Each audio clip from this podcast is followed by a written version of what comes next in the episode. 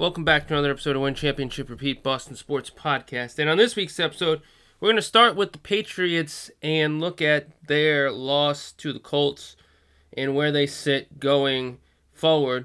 Then, what I want to do is take a look at um, some Celtics stuff and go from there. So, Patriots right now are 9 and 5. They lost a pretty important game to the Indianapolis Colts that a lot of people didn't know if they would win or not. I, to be honest, didn't know if they would win it or not either.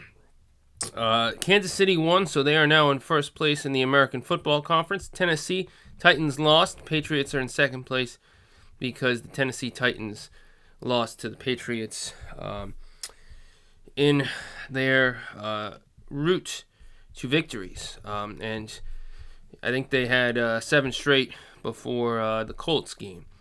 Unfortunately, um, there's nothing you can do there.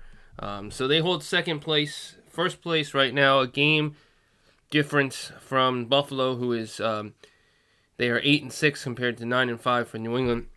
Mac Jones, two touchdowns, two interceptions, 26 of 45, 299 yards, compared to the other side, which was Carson Wentz, five for 12, 57 yards, one touchdown, one interception. He didn't do too much, but the real winner was Jonathan Taylor, 29 carries, 170 yards, and a touchdown. Patriots tried uh, chomping back, couldn't do it.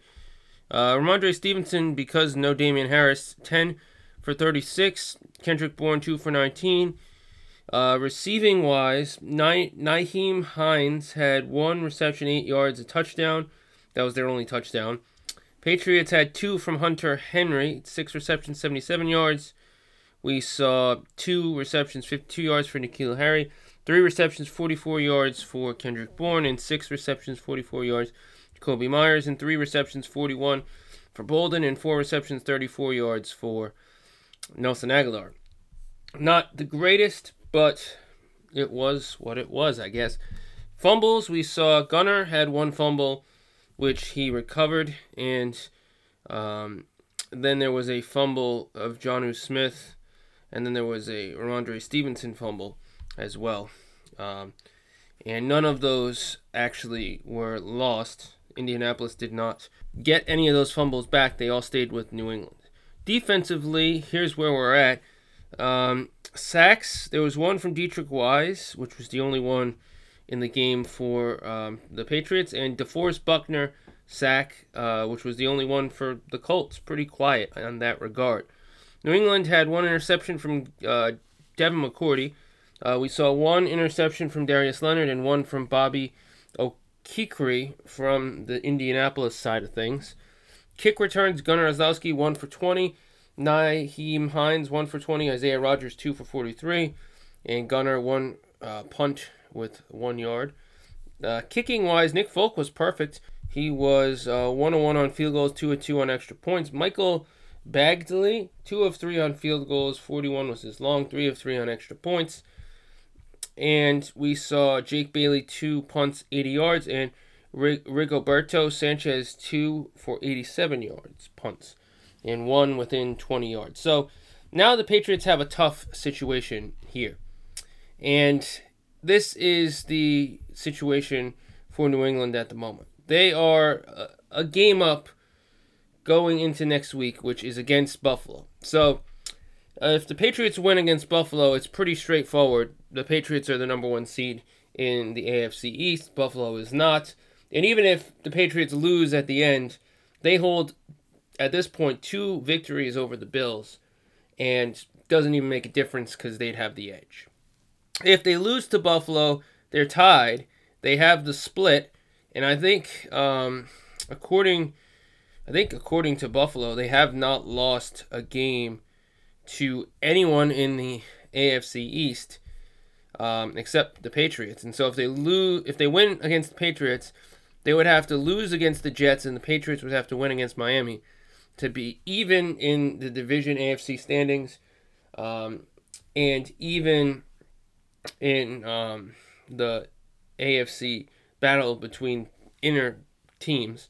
Uh, and that would also, in that case, mean the Jaguars game, the Patriots lose, and Buffalo wins uh, their game after New England. So the best case scenario is the Patriots beat the Bills and whatever happens, happens. If they lose to the Dolphins, they lose to the Dolphins. If they don't, they don't. So if the Patriots can beat the Bills, then that's what we need from them. Um, because, you know, this one's going to be at New England. The difficult situations that they dealt with in round one probably aren't going to be there because it's probably not going to be windy and cold and the same situation. So the Buffalo game is probably the most important for pretty much everyone, at least in my opinion, because why why not? Uh, if they win this, that's what we need because Jacksonville is an easy win, and I think you could go in and beat Miami if you got that that victory um, in Buffalo, and then the next one going in, and you kind of keep the the momentum rolling, which is obviously as a, a you know a fan of Patriots, that's what you want to see, um, and you know that's uh, I guess where we're at, and um, I guess uh, for the Patriots is a must-win game in my opinion, against Buffalo, and then we'll see where they go from here. There is uh, Damien Harris, who was not in the last game. Hopefully, he's back healthy enough for the next one because he is their number one running back, and this is where the Patriots are at the moment. And I guess we'll see where they go from here. It was not a great performance from the Colts. They lost by 10 points, and that's kind of where we are at. Boston Celtics. Let's uh, switch gears and go to the Boston Celtics. Um, they ended up getting um, a few victories and losses over the last few games. They've been around 500 for um, what I would say is um, most of this um, season. They've gone up and they've gone down, and you know they've kind of dealt with injuries and they have shorthanded um, uh, you know, players because of this health and safety protocols. They added in um, Justin Jackson, who is joining in the fold. Danuel House is a free agent. Potentially, they could add him in if it gets to that point, whether he is an actual free agent who comes in with the um, health and safety or if he's just signed outright and someone else gets cut. Who knows? But he's a good player, and they could go for him. Uh, yeah, it's been a tough road. Dennis Schroeder has been great, I will say that. But because Dennis Schroeder's been great, a lot of articles have put him as one of the top guys to get traded because the Celtics may not want to keep him because he'll cost too much money. If you can get some value out of him, you can get some value out of him. Um, yeah, they don't have um, a real need to keep him long term, so they'll probably get rid of him for the right price.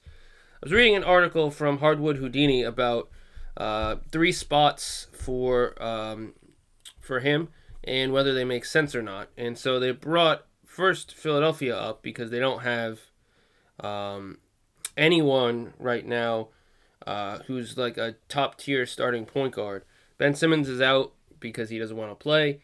Um, I just, to be honest, don't think this one would happen because I don't think they'd want to deal with a team that, you know, they're really gonna um, have to deal with long term. Um, and also, you know, that's their rival because they're pretty. They're both great teams, um, and uh, I just don't see um, the Philadelphia 76ers being a good target uh, for the Celtics. Next up is the New York Knicks, and while the Knicks do have some solid point guards, I don't really know if they would really need him. Uh, the New York Knicks do have a ton of draft picks. I think they have one from Charlotte. They also have one from Dallas, which I think those are both protected at some point. Um, I think there's a lot of ways you could make this work. Alec Burks is a good player who's averaging 11 points and uh, 40% from three. There's younger guys like Immanuel Quickley or Miles McBride who might interest Boston. Um, I think, um, yeah, there is a market for Schroeder, and New York could be interested, and they say it's a good idea, and I think that's one that really makes sense because it doesn't seem like they're going to fight with Boston at all um, for that sort of situation to take place. Um, so yeah, there's that. then they bring up Brooklyn, and the only uh, issue I have with Brooklyn is that they don't have a lot of combination pieces that could salary match um, Schroeder. One that would be interesting is um, Joe Harris. If you use the Fournier trade exception and you traded Schroeder for um, for him. Uh, I could see them interesting. It's an interesting trade. Maybe they do that. You'd have to probably add a little bit more from uh, the Boston side, maybe, or the Brooklyn side. I don't know if you could do a straight swap in that case. But uh, they basically say that it really wouldn't work. Um, and it doesn't really make sense to even go in that direction in the first place, which I kind of agree with them more um, than anything. So I don't think that one's going to take place. Next on the board, what I want to look at for the Celtics is a couple of potential trade targets that they could potentially go out there and get. And so, what I want to look at is specifically some of the players that are potentially available guys who they could go after and make uh, some sense out of that. So, first and foremost, we have the Indiana Pacers. And I'm looking at Sabonis uh, specifically. Um, and I guess, um, you know, in the case of the, the Indiana Pacers, I feel like, you know, they're looking to rebuild. And I think they're probably not as eager to move these pieces like Sabonis Miles Turner fast unless there's the right offer. And I think Sabonis is a perfect Celtics third star. He's been an all star a few times. He's been you know, someone who's a great defensive player, offensive player, plays power forward and center. And he is um, a double double guy 20, uh, 18 points, 11 rebounds.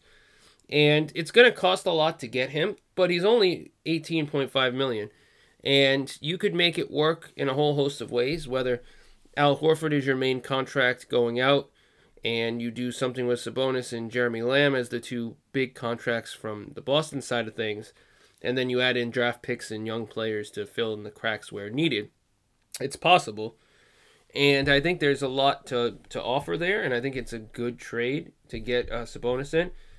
Number two would be TJ Warren, and I think he's someone who's great, and I think you could trade him for maybe a first round pick. He's um, under contract for one year, which might be an issue. So I don't know if they'd go for him as much so as uh, Sabonis just because if he's under contract for one year and if this is not their year to win, is it really going to make sense? I don't know.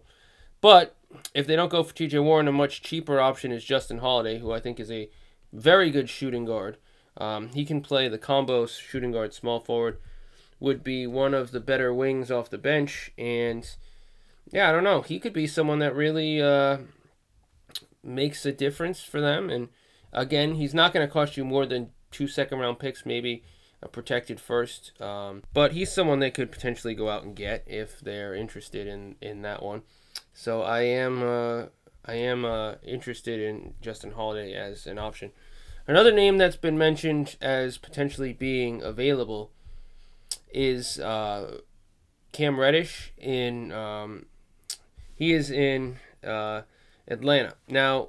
With Cam Reddish specifically, I think he hasn't gotten his due justice because he was, I believe, the the tenth pick, um, and somebody who is a pretty solid role player, young guy. He's someone who's like can get you about eleven uh, points a game. Not the the worst player in the world by any means, and somebody who I think is a very solid role player, and I think a great player to have um, what it would cost to get him, they want a first round pick. And I think Boston could pony up a first round pick. I could easily see the Celtics trading Juancho Hernangomez in a first round pick and maybe a second round pick for Cam Reddish. Or potentially making a trade Romeo Langford and a uh, first round pick um, for uh, for him, uh, potentially. Um, and so I'd like to say that uh, you know, there's a lot of different ways they could get Cam Reddish because he's such a cheap contract. Um, I think that's uh, someone that they really um, should go after um, because I do think he is a, a good player and someone who could play the shooting guard or the small forward alongside Brown. He's someone that would make a lot of sense for them. If uh, we're looking at someone who is a decent contract and could get. Uh, into Boston, Jerami Grant. This guy is probably, alongside Schroeder, they mentioned him as the number one guy to get traded. And I don't see this as an obstacle because he's not someone who fits their long term plans. And he's averaging 20 points and five rebounds almost. So, what would it cost for Boston to get him? Well, you'd probably have to throw Al Horford in because he's someone that makes 27 million. So he'd have to be number one. And I think if you're Detroit, you would rather have him than some of these other pieces because he is someone who is uh, non-guaranteed next year. So you'll only have to pay about 12, 14 million of his contract, which is not bad. Then we have um, a bunch of young players like Nesmith or Grant Williams or Payton Pritchard, who could all go to Detroit, and the Celtics in exchange could um, add in first round picks if needed. So if you had a deal like Aaron Nesmith, uh, Al Horford, and one first round pick this year and maybe a future first round pick, which is like lottery protected, could that be enough to get Jeremy or Grant? Maybe you swap out Nesmith and you put in uh, Romeo Langford, and maybe that's enough to get it done. I think Grant would be a great player in Boston, and I think he would be the ideal player next to Jayson Tatum, um, in my opinion. So he is someone who would be a great piece to have, and he's someone who could be, you know, a real important piece for their team moving forward, and um, he's a good player. I also like Dillon Brooks, who makes about 12.2 million. He's averaging 18 points. I don't know if he's available. Um, or also Kyle Anderson in Memphis, if we're talking about Memphis players. Or also Brandon Clarke, who's in Memphis. So, in order, I would go Dillon Brooks, Kyle Anderson, Brandon Clarke. Um, you could probably get Kyle Anderson for a few second round picks. This year, he's not doing as good. Dillon Brooks will cost you a first round pick and probably like Romeo Langford and some other stuff. And then Brandon Clarke, you can probably get him for two second round picks, or you might be able to do a Brandon Clarke for um, Juancho Hernangomez in a second round pick swap, or maybe you know you try and work something out where maybe you trade for Brandon Clarke and you add someone else into the mix and um, you trade away Nesmith. Um, maybe they potentially get Sam Merrill, who's a pretty good three point shooter and they get Brandon Clarke and they trade away Aaron Nesmith and use one of their trade exceptions to kind of work everything else out and add some picks in. That's uh, an option for them if they want to go down that rabbit hole.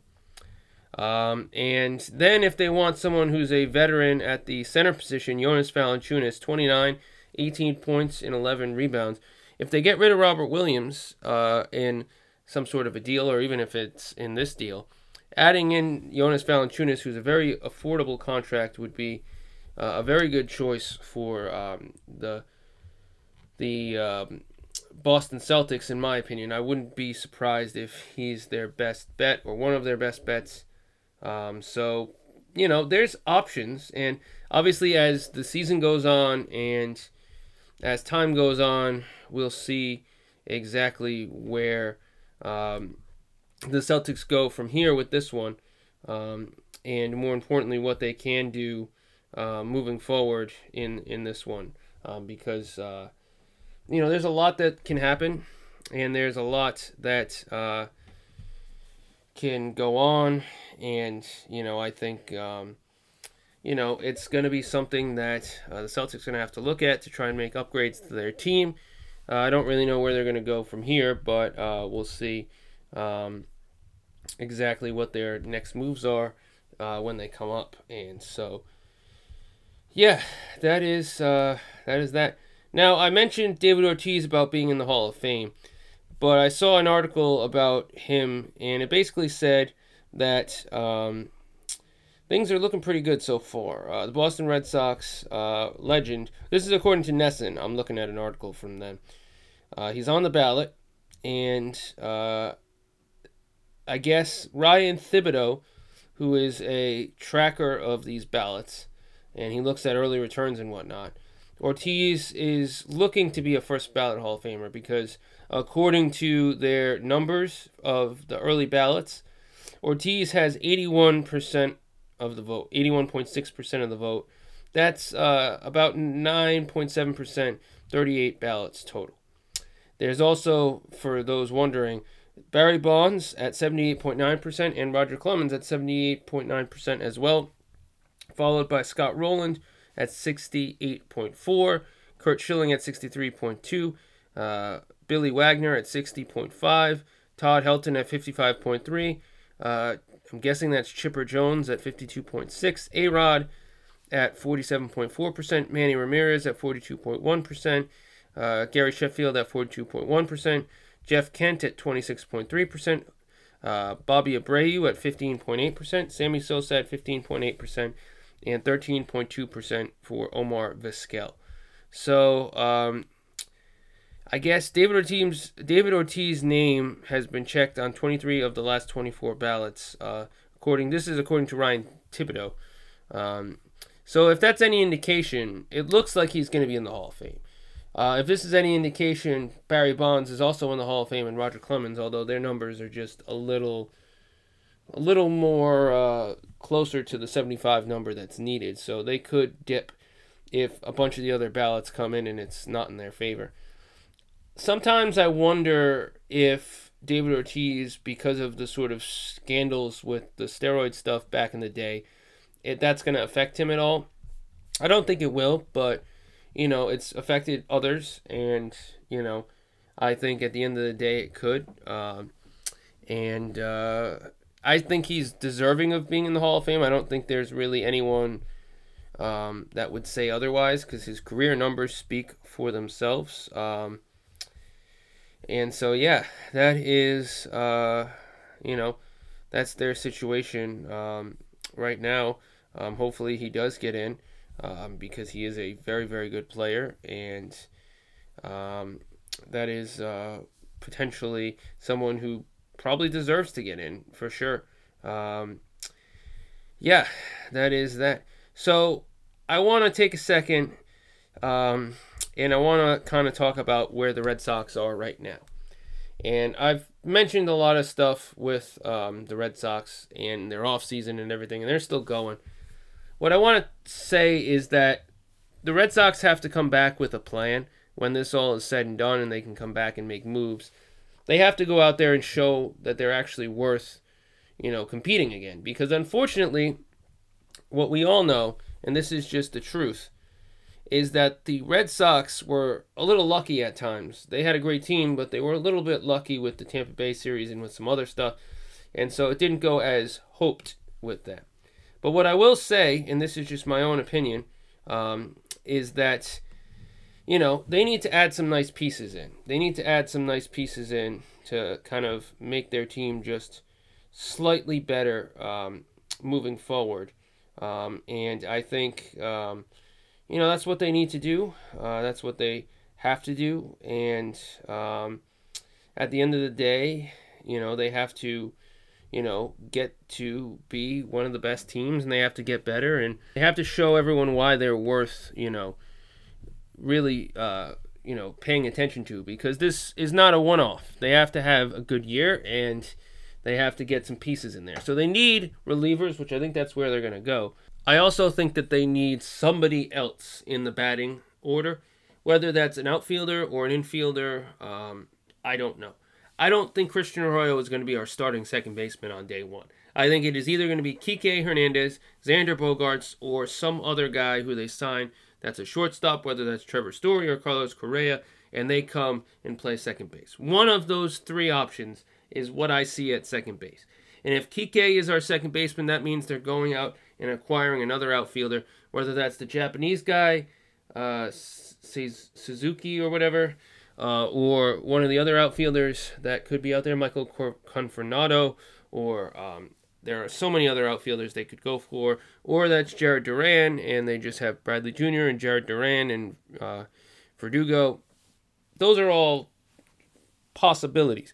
But I expect them to add somebody else in the lineup. And I don't think Christian Arroyo is going to be there. I think, you know, Carlos Schwarber could come back, to be honest. And he could play left field. And you could have Kike move into the infield, and you have at second base Kike, and at center field Verdugo, and left field is Schwarber, and right field is Bradley Jr.